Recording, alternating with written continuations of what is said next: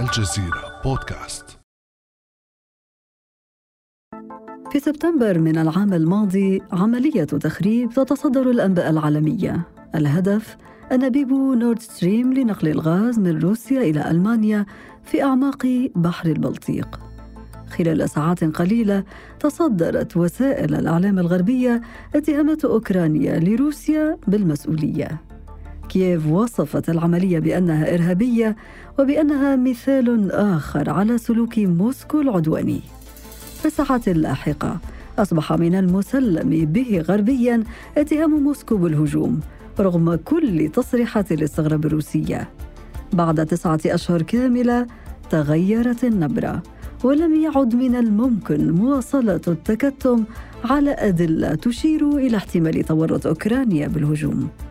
الحرب في أوكرانيا شهدت بعد ذلك الحادث العديد من الهجمات المشابهة يتبادل الطرفان الاتهامات بشأن كل منها ولكن من يصدق الروايات الأوكرانية الآن؟ كيف ولماذا وقع الغرب في فخ التضليل؟ وما هي حدود تلك الممارسة في الحروب؟ وكيف يفترض أن تتعامل وسائل الإعلام مع تلك الحالات؟ بعد أمس من الجزيرة بودكاست أنا أمال العريسي. وأسعد في هذه الحلقة باستضافة مراسل الجزيرة زميل عمر الحاج الذي شارك في تغطية الحرب الروسية الأوكرانية. أهلا وسهلا بك عمر. مرحبا أمل أهلا وسهلا. يا مرحبا. عمر أنت شاركت في تغطية العديد من الحروب وكان آخرها الحرب الأوكرانية. وإن شاء الله تطلع الأخيرة يعني. نحن لا نريد أن تكون هناك حروب.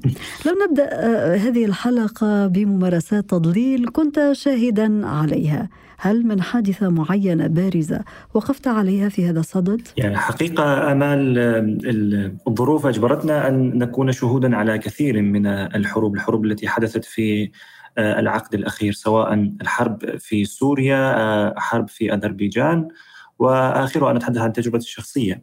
الحرب في آه، أوكرانيا. الحقيقة التضليل الإعلامي الذي كان يمارس من كل الأطراف في هذه الحروب عليه شواهد كثيرة تكاد لا تحصى. ولكن لو بدأنا بالتجربه الأولى بتجربتي الأولى في في سوريا على سبيل المثال آه، الحقيقة النظام السوري كان قد أبدع في هذا المجال في آه، التضليل الإعلامي، ربما آمال لو استهللنا الحديث بتقعيد هذه آه، بهذه المصطلحات التضليل أو حتى التوريه، طالما أننا نتحدث عن حروب فلو تحدثنا عن التضليل الذي هو الكذب هو هو مغاير للتورية والتي وهي آه، التي تعتمد على أن الحرب خدعة وبالتالي لا يضطر كل جانب إلى الإفصاح عن كثير من الخسائر أو الإفصاح عن ما قد آه، أصيب به من ضرر من آه، الجانب الآخر، لكن إن كنا الآن نتحدث على الأقل عن التضليل الذي هو الكذب المحض.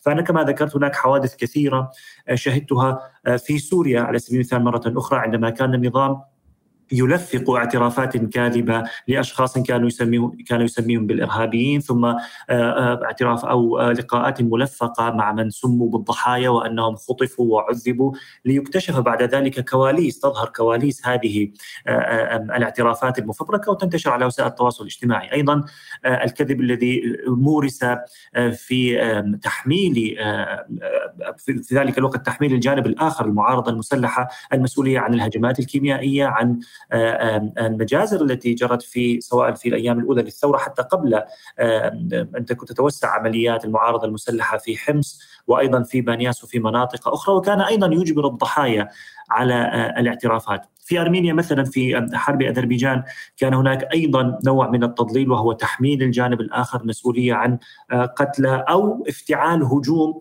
وإيقاع ضحايا آه، مدنيين لتحميل المسؤولية للجانب الآخر. كما حدث أنا كنت شاهدا عليها في مدينة برده في عام 2021 حين قصف مكان كان حقيقة عبارة عن مجمع للسوق في وسط هذه المدينة التي كانت قريبة من آه، جبهة القتال وأنا شهدت بأم عيني 28 شخصا قتلوا وكان الإعلام الأرميني يتحدث عن افتعال آه، القوات الأذربيجانية لمجزرة وحديث عن مشاهد ملفقة بينما كان الهجوم بالاستهداف بالصواريخ بعيدة المدى. أما عن أوكرانيا فالحقيقة الحديث طويل جدا. نعم. ربما سنتناول جوانبه في هذه في هذا اللقاء. وفي كل الحالات يقال عمر إن حبل الكذب قصير. لو عدنا إلى المثال الذي ذكرناه في مقدمة هذه الحلقة انابيب نورد ستريم تم تخريبها في سبتمبر الماضي وانهالت الاتهامات على روسيا خاصة من قبل أوكرانيا واليوم اصابع الاتهام تتجه إلى كييف. لو افترضنا تورط أوكرانيا بالهجوم ثم بمحاولة التضليل. هل تعتبر انه هذا السلوك مبرر نوعا ما بما أننا في سياق حرب؟ حقيقة هذا برأيي الشخصي طبعا هذا لا لا يمكن أن يبرر بأي حال من الأحوال. بداية نحن نتحدث عن منطقة خارج آه، خارطة الصراع يعني وإن كانت وكنا نتحدث عن عن مصالح روسية استراتيجية ولكن آه، هذا الحادث إن ثبت طبعا آه، تورط أوكرانيا وجهاز الاستخبارات الأوكراني له تبعات كثيرة. بداية التبعات البيئية الضرر البيئي الذي تسبب به هذا الانفجار على كل من الدنمارك وبولونيا وألمانيا وأيضا على سواحل السويد وإن كان المسافة ليست بالقريبة. أيضا التوقيت وكذلك الأمر الاتهام الروسي وبالمناسبة أمال يوم أمس بالتحديد الصحف الألمانية تحدثت عن استلام المخابرات الأمريكية آه، تقريرا من جهاز استخبارات أوروبي وهو الهولندي بالتحديد يقول أنها كانت تتنبأ وترصد تحركات مريبة من الجانب الأوكراني يخطط لمثل هذا الهجوم قبل ثلاثة أشهر وهذه الوثيقة بالمناسبة سربت من ضابط في الحرس الوطني الأمريكي وفقا للتقارير الصحفية. يعني آه، آه، بالمناسبة لو ثبت مرة أخرى أن أوكرانيا هي المتورطة فان هناك دول أخرى؟ يعني الولايات المتحدة الأمريكية كانت على علم مسبق بهذا هولندا كانت على علم مسبق بهذا. وبالتالي آه، آه، آه، تحميل المسؤولية للروس بهذه الطريقة وانسياق كما نذكر جميعا الإعلام الغربي كله خلف الروايه الأوكرانية. طبعا هذا فيه حد كبير من التضليل. يعني ليس فيه حتى إن صح القول أخلاق الفرسان. بالنهاية هناك حرب تجري في أوكرانيا وروسيا. لا داعي أن يصيب الضرر مناطق أخرى وهي أحلاف. نحن نتحدث عن ألمانيا وبولونيا ودول إسكندنافيا. أوروبا ككل كلها صفت خلف أوكرانيا في حربها هذا. ولكن أوكرانيا مرة أخرى إن صحت هذه الاتهامات قررت أن تصيب هذه آه، دول الدول الحليفة لها بهذا الضرر الكبير الذي لما تتعافى المنطقة بعد من آه، أضراره وما وهل يمكن اعتبار أنه التضليل آه، مثال على ذلك أيضا القصف الذي تعرض له سد نوفا كاخوفكا وأيضا محطة زاباريجيا؟ عمر هل يمكن أن نعتبر أنه هذا جزء من الحرب النفسية؟ بلا شك حادثة حادثة نوفا كاخوفكا وإن كانت حديثة بالمقارنة مع ما يحدث في محطة زاباريجيا النووية. ولكن تعرفين القاعدة التي تقول دائما ابحث عن الطرف المتضرر تعلم من المستفيد. ولكن ربما لا تكون هذه القاعدة صوابا على الإطلاق. يعني بالنهاية في قاعدة في سد نوفا كاخوفكا كلا الطرفان كلا الطرفان هو متضرر. من هذه من هذه الكارثة. بداية هذه مدن أوكرانية ربما آه، لاحقا أو ربما في وقت على المستوى على المدى المنظور ربما تعود هذه المناطق لأوكرانيا. وبالتالي الضرر الكبير الذي أصاب البنى التحتية في هذه المنطقة لا يعوض ولا يمكن تلافيه خلال عشرات السنوات القادمة. ولكن في الوقت ذاته هذا الفيضان الذي تسبب به آه، تهدم السد أدى إلى تأخر أو انعدام الوسيلة لتقدم أي قوات أوكرانية من ذلك الاتجاه إلى محور يوصف بالضعيف بالنسبة للقوات الروسية التي تلاقي نوعا من التقهقر في ذلك المحور. ضرر يصيب المواطن الأوكراني والمشاريع الأوكرانية البنى التحتية وأيضا ضرر أصاب الروس الذين هم يسيطرون على المكان ولكن إذا حسبنا إذا حسبنا الأمر من وجهة النظر العسكرية أعتقد أعتقد أن هذا آه، الهجوم أخر تقدما اوكرانيا كان شبه آه، محسوم وبالتالي آه، لا أستطيع أنا لست خبيرا ولم أذهب إلى هناك أشارك في تحقيق حول المسؤول حتى هذا لن لن يكون في القريب بلا شك ولكن ما يزال الأمر مبهما، أما فيما يخص زاباريجيا بالمناسبة هناك نوع من التعقيد. الروس يقولون أن فعليا الروس يسيطرون على هذه المحطة والقوات الروسية موجودة هناك وعندهم قاعدة عسكرية في قلب المحطة وهذا فيه مخالفة لكل المحاذير الدولية. ولكن في الوقت ذاته أوكرانيا تقول أن روسيا تستهدف محطة زابوريجيا النووية ومره استهدفت مفاعلات المسؤوله عن تبريد المفاعلات يعني الحقيقة الحقيقة هي الضحية هنا. من نصدق من هل الروس الذين يقفون بجانب أو هم موجودون بجانب المحطة وإن حدث أي انفجار في هذه المحطة سيفنى الآلاف من الجنود الروس؟ أم نصدق الجانب الأوكراني الذي يقول أن روسيا تستخدم ذلك للضغط على القوات الأوكرانية وإجبارها على الانسحاب إلى ما بعد هذه المنطقة الاستراتيجية، الحقيقة الأمر هنا جدا معقد. آه، اذا يمكن القول عمر أنه التضليل هو سلاح ذو حدين ويضع مصداقية طرفي النزاع في الميزان خاصة وأننا اليوم في مرحلة متقدمة من الحرب في أوكرانيا. يعني حقيقة أنا من البداية أعتقد أن المصداقية آه، اللي عند كلا الطرفين ثلمت آه، وفل حدها منذ بداية الحرب. لم يعني لم لن أقول لم يكن صادقا لأن كما ذكرنا في البداية هناك التضليل وهناك التورية، بلا شك الجانب العسكري مطالب بالتورية، لا تستطيع أنت آه، آه، أن تظهر على وسائل الإعلام وتقول بالفعل الروس تمكنوا من قتل كذا وكذا وحتى الروس لا يستطيعون أن يخرجوا على وسائل الإعلام ليعترفوا بقتلى بالمئات، هذه تورية وهذا مفهوم. هو من ضمن آه، ما يستخدم في الحروب. هذا بلا شك.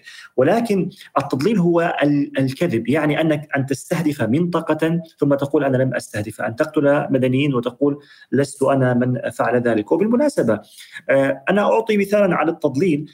يعني عندما كانت روسيا تستهدف بعض المدارس آه، هي فعلا هي مدارس كانت مدارس مدنية تستهدف ثم تقول أنها قتلت 600 جندي، هذه حادثة بالمناسبة أنا شاهد عيان عليها، قالت أنها قتلت 600 جندي روسي. ولكن وسائل الإعلام الأوكرانية قالت إن هذا إن هذه منشاه مدنية وأن آه، المدنيين أصيبوا بأذى.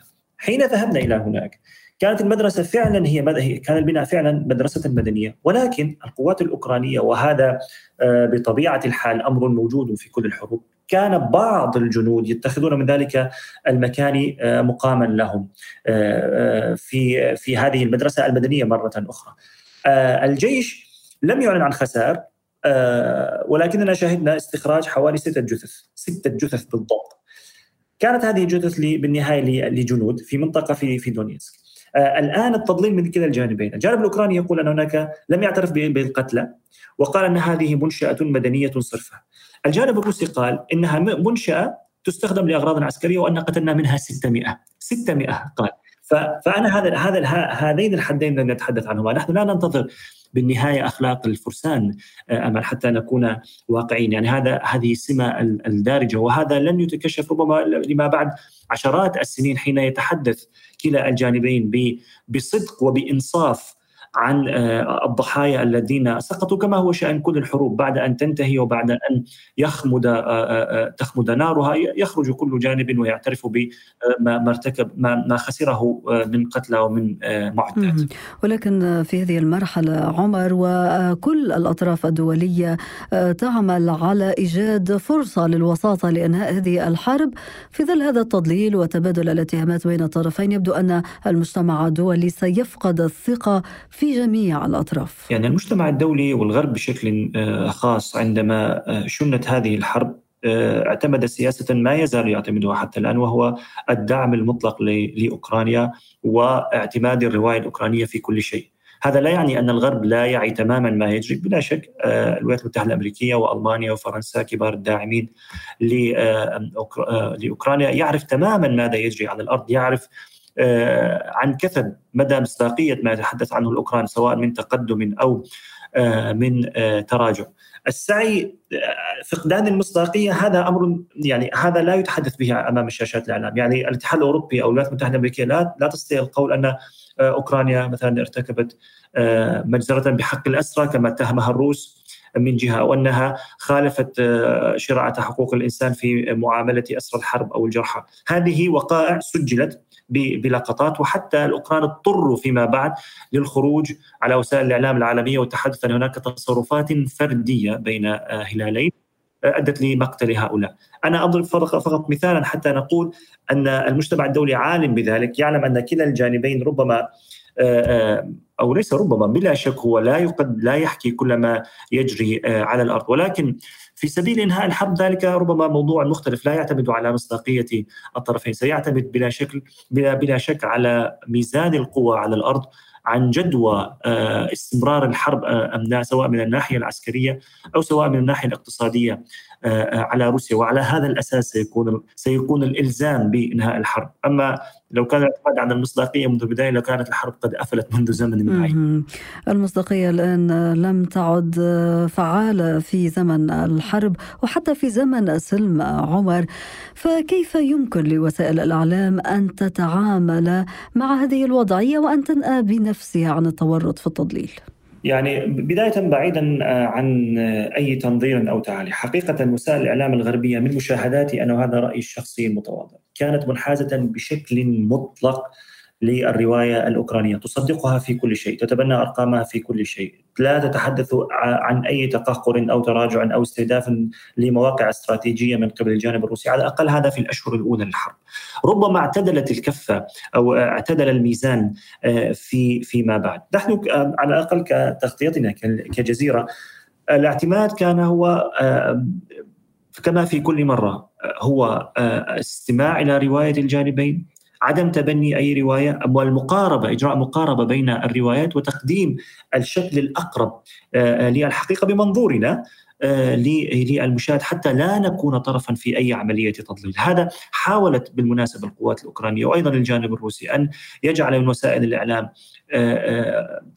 أداة للبروباغندا التي كانت تقوم بها سواء في مرة أخرى في أوكرانيا وسواء في روسيا. ولكن الجزيرة نجحت في التوازن ويشهد لذلك أن كبريات القنوات الإعلامية والشبكات الإعلامية أغلقت مكاتبها من قبل روسيا أثناء الحرب وبقيت الجزيرة مع قنوات قليلة جدا تعمل بشكل متوازن في كلا الجبهتين، كانت الجزيرة من الجانب الروسي مثلا في ماريوبول أثناء الحصار، وكانت الجزيرة في من الجانب الأوكراني قريبا من آه، تلك المنطقة، ما أقوله هو آه، آه، المقاربة بين الروايات ببساطة. آه، وسائل التثبت الآن الذي آه، تفرض في غرف الأخبار وحتى لدينا في شبكة الجزيرة لدينا جيش من الزملاء الذين يعملون على التثبت من المعلومات. حقيقة التريث قدر الإمكان دون تضييع الفرصة عن الحصول على الخبر الخاص أو السكوب. هذا هو هذه هي المقاربة التي فرضتها الجزيرة والتي نجحت فيها حتى الآن سواء ليس فقط في الحرب الأوكرانية بل في كل التغطيات التي شاركت فيها أنا.